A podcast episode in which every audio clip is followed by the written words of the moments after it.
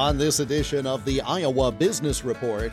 And it's something that Iowans should be proud of. It highlights the magnitude of what we're facing. So every legislator is hearing that just as I was as I'm traveling the state.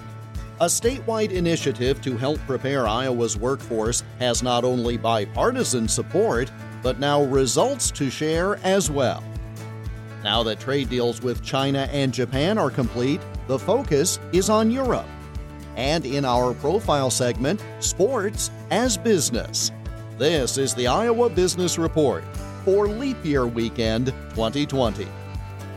The Iowa Business Report is presented with support from the Iowa Association of Business and Industry. The Iowa Association of Business and Industry has been the voice of Iowa business since 1903. Learn more online at iowaabi.org. Here is Jeff Stein.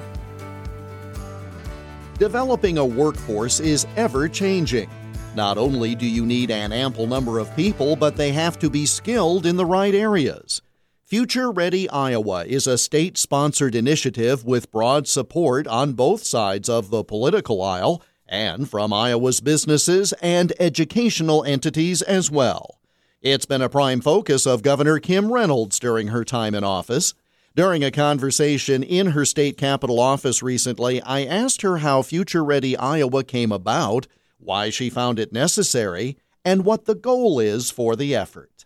As I traveled the state and talked to business and industry and job creators, at every single stop, they would say to me, my gosh, our company is growing double digit growth. We're really optimistic, excited about the future. I can't find workers.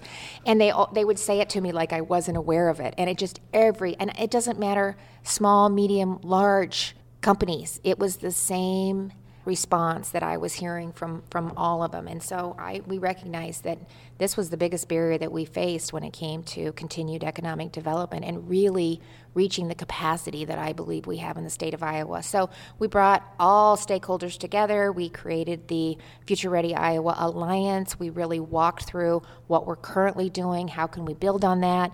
We, we, we looked at some other states to see kind of what they had done. Tennessee Promise was something that we had looked at.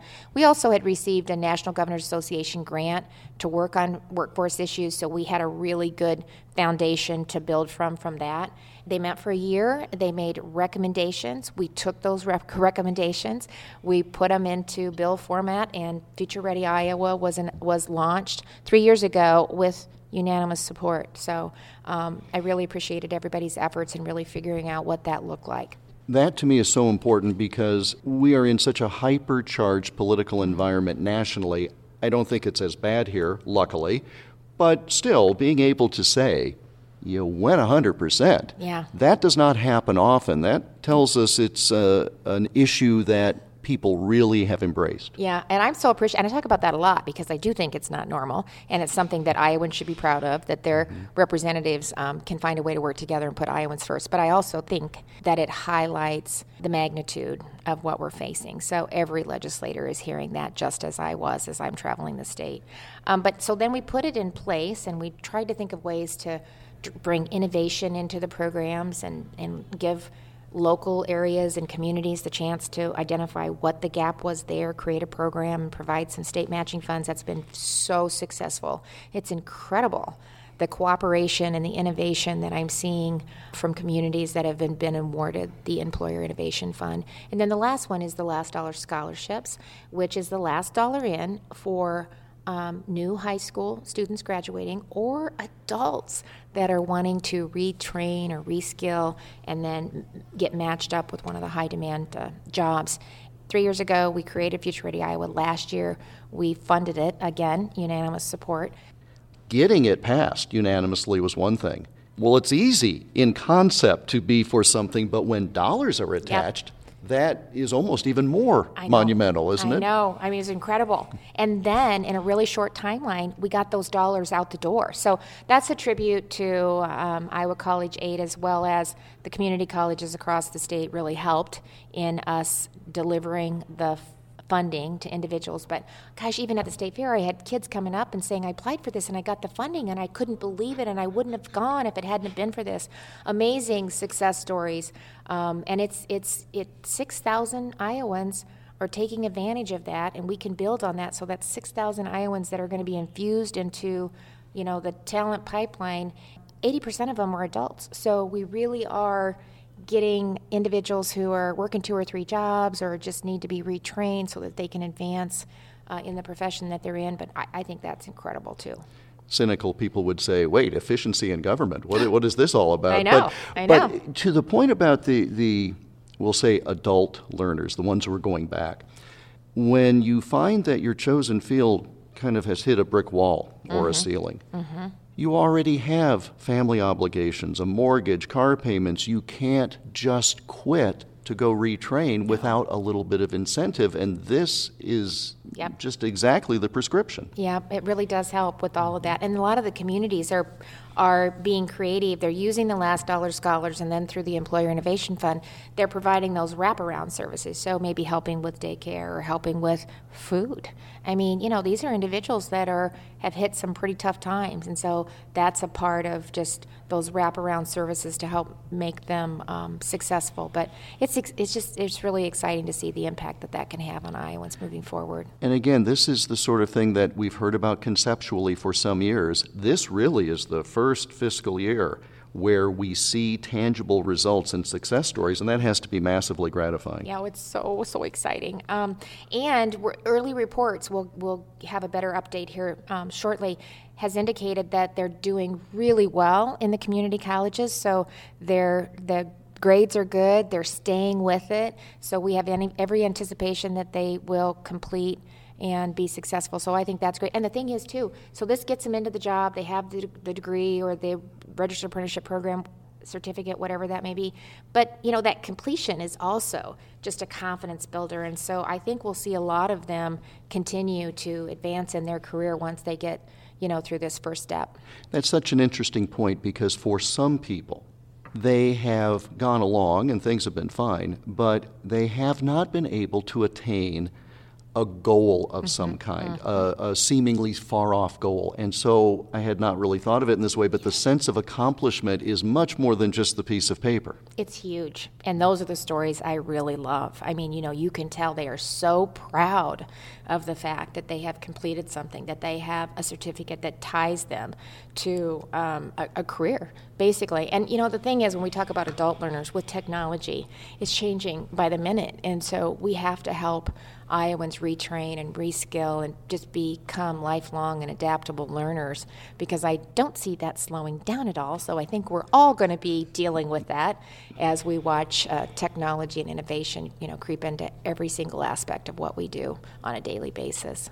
Iowa's business and industry community has been a real partner in this, even those who might compete with one another, because they do realize we need a very good workforce here. Talk about how that unique public private I don't want to say partnership per se, but no, it that, is. no, that, you are correct. Okay. It has been an incredible mm-hmm. public-private partnership with the business and industry. Um, industry ABI has been incredible to helping us drive uh, employer-led roundtables across the state, really bringing the community together, education, nonprofits, everybody, business and industry, and talking about how they can utilize the program. I've been very grateful. Iowa Business Council, same thing. So we're in it. It's kind of the perfect storm. They all need employees so desperately. They really have been a critical, critical component of all of this. And same thing with work based learning and the registered apprenticeship programs that we're bringing into the high schools. You know, it doesn't happen without a business, a community college, and a high school. So they really are an integral part of that. And uh, I really just appreciate them driving the information, helping us identify individuals that we can get into these programs, and just giving Iowans the opportunities to advance and to be employed by one of their businesses and have a better quality of life is, is um, awesome. Governor Kim Reynolds and I spoke in her office in the state capitol in Des Moines on February 12th. More information about the program is online at futurereadyiowa.gov. Still to come, the importance of new trade deals in Europe. And you'll learn about a sports team that looks to score on the ice and with fans. You're listening to the Iowa Business Report.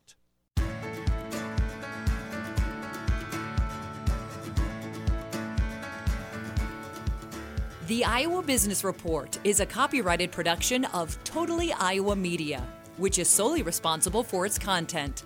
For more, click on the radio programs button at totallyiowa.com. The United Kingdom has now left the European Union. That means the ability for the U.S. to negotiate separate trade deals with the UK and the EU. I asked U.S. Senator Joni Ernst about the impact of these potential new trade deals on Iowa manufacturing and agriculture.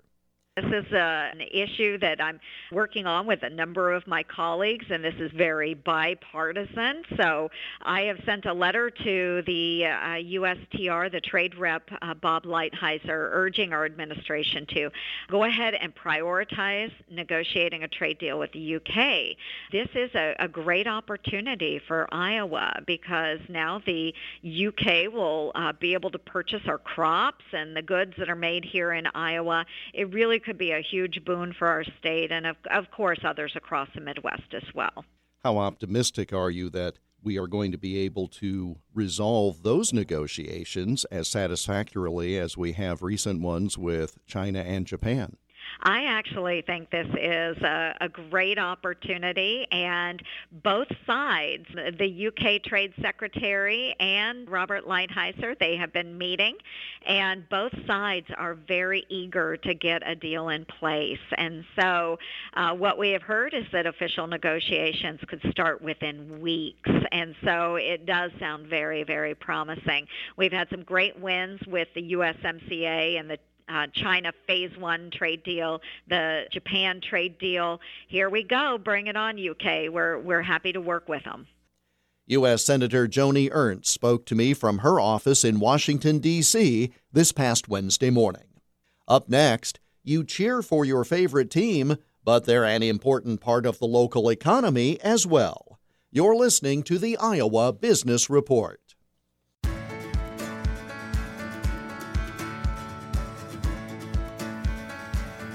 The Iowa Business Report is presented with support from the Iowa Association of Business and Industry, helping develop the next generation of business leaders through Leadership Iowa, Business Horizons, and Leadership Iowa University.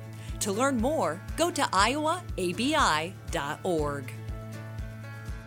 In this week's profile segment, fans are used to cheering for their favorite local teams, often turning out in person to show their support. But while wins and losses are important on the field of play, score is being kept in a different way in the front office. These sports teams are businesses and play an important role in the economic health of a region. The United States Hockey League, the USHL, has five teams who call rinks in Iowa home the Sioux City Musketeers, the Cedar Rapids Rough Riders, the Dubuque Fighting Saints, the Des Moines Buccaneers, and the Waterloo Blackhawks, where Joe Green serves as president of business operations. The Waterloo Blackhawks are a member of the United States Hockey League, which is the Tier 1 junior hockey league in the United States of America. So there are several different levels of junior hockey. It's not professionals, they're not paid, ages 16 to 20 years old players will come, and we have several high school players on our team that attend Waterloo West High School during the day, and then they come practice in the afternoon. Uh, but we also have a group of players on our team that um, have graduated high school, and they're kind of in that in between high school and college. So, what it does is it, it buys them some time to physically and mentally develop players in our league can actually go to college at 21 years of age and still have all four years of eligibility remaining to play college hockey players develop at different at a different pace, right? Not everybody develops the same, both mentally or physically. So this model allows players to develop uh, themselves at a rate which where they're uh, maybe more comfortable with the level of competition. It's a very high level of competition. It's the very top of it's the best of the best in the United States. You know, I think it's like 95% of the players in the United States Hockey League go on to earn a Division One college scholarship to play hockey. So a very high percentage. That's why players like our league. It presents our players with a with a very significant opportunity and, and really sets them up to have some success depending depending on how hard they want to work ultimately. very strong presence of junior hockey in the state of Iowa. It's, uh, you know, all five clubs tend to be very, very strong on the ice. Um, but I think it, just as important off of the ice in terms of developing these really sometimes kids that come in at 16 years old. It's their first time away from home, from, from family. They're living with a, with a billet or housing family uh, that they've got to get comfortable with. Some you know, first time speaking English if they're coming from overseas. We've had players from Japan, the Czech Republic. So it can be a, a challenge. I think that development piece off of the ice is is really critical, uh, and but it's also very important to these Iowa teams for sure. That's something that I think many who don't follow the teams closely just don't understand. These are not just kids from the area. You have to, and this is another component of your business model, you attain the rights to a player who might be coming from halfway across the country or halfway around the world you now have to worry about finding them local housing, getting them involved in the local K 12 school system. This is a whole different responsibility for someone in your position and your staff than if it were, shall we say, professional minor league baseball at the single A level. Very, very different situation. Very different. And I, I come from a background at the minor league professional level. So I've been there. You know, I spent several seasons with professional paid players who are living on their own. They have their own, they're in charge of their own living arrangements. You know, they've got a uh, salary and, and they've got a budget. They've, they've got to live in what I guess we'll call the real world. But the players that we're dealing with, you're right. They are they are um, ready to be molded, but they need some assistance in that, right? Because no parents, no family. Uh, many, most of them are from outside of the state. So you're really relying on your your coaching staff. We have a housing director. We have a tutor at the school who helps, you know, personally tutor these players. Uh, it takes a village, really. It ultimately does to to make these players feel comfortable, to make them feel welcome, because it, it's really a tough position, and we've seen that very rarely have we seen players say, you know what, I miss home and I'm out of here, but uh, it certainly can happen. It's natural.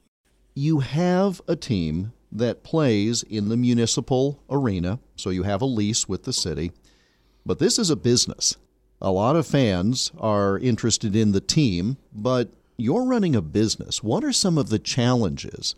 And I'll call it sports and entertainment because I think that's the dollar you're competing for. What are some of the challenges or changes in the sports and entertainment business at this level that have come up in recent years as opposed to when you started in sports management earlier?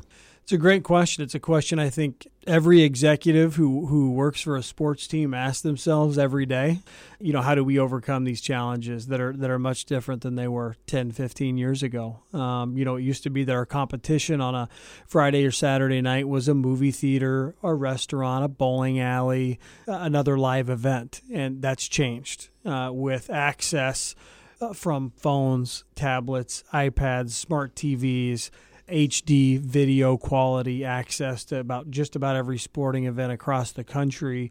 It makes it very easy for people to stay at home uh, and and uh, they can access everything and get behind the scenes, up close looks right right on their phone. So that's our challenge. Our challenge is how do we get people out of their homes and and back you know attending live sporting events and it's not just us it's college football. It's it's professional sporting events, uh, and that's why you've seen such, I guess, a focus on improving the fan experience whether that's uh, more standing social spaces at sporting uh, live sporting events instead of just physical seats.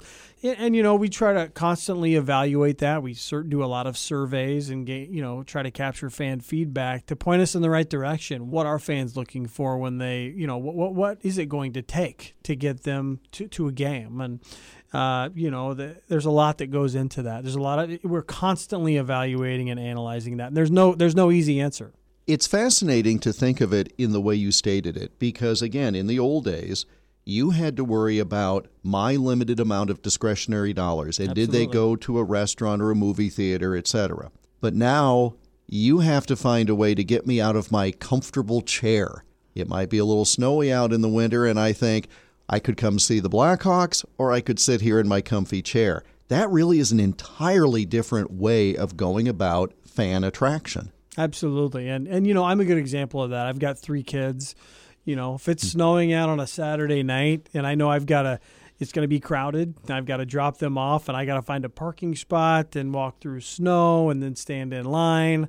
I think a lot of people think, oh, that just seems like a lot of stress. You know, I mean, it's a lot easier if we just order a pizza and watch the game on our on our TV, on our smart TV. Sure. That's really what we're up against. It really is. So how do we make our live experience the mm-hmm. absolute best where you feel like this is the place to be on a weekend in the Cedar Valley? Every sports team in, in, in America is asking themselves that question. Mm-hmm. What's it going to take? How do we evolve? How do we change? Uh, and how do we remain attractive so that people feel like they're $15, $20, $50, depending on the sporting event, that, that it makes it worth it.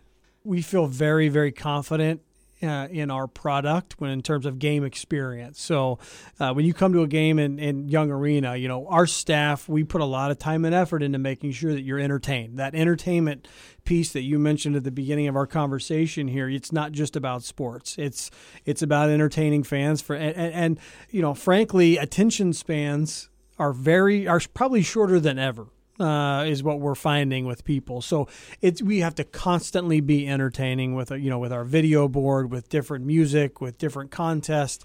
Uh, it's nonstop uh, and you really can't afford to take a break at our level. So uh, it's a constant challenge. It's what we love about what we do. Uh, it's not easy. It's long hours. Uh, it's it's a lot of sacrifice on nights and weekends. But you know what? It's it's it's just so much fun to be a part of that that sporting community. And uh, fortunately, we've had a lot of success here in Waterloo. We've got a tremendous coaching staff and and great team on the ice and every year's fun. Every year's a new opportunity. Every day's a new opportunity for us, and there's always another game.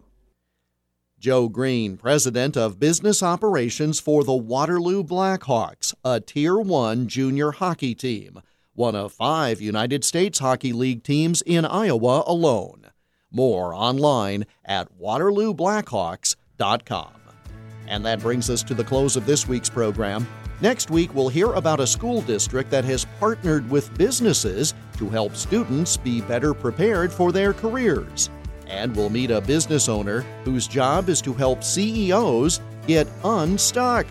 That and more next week at this same time.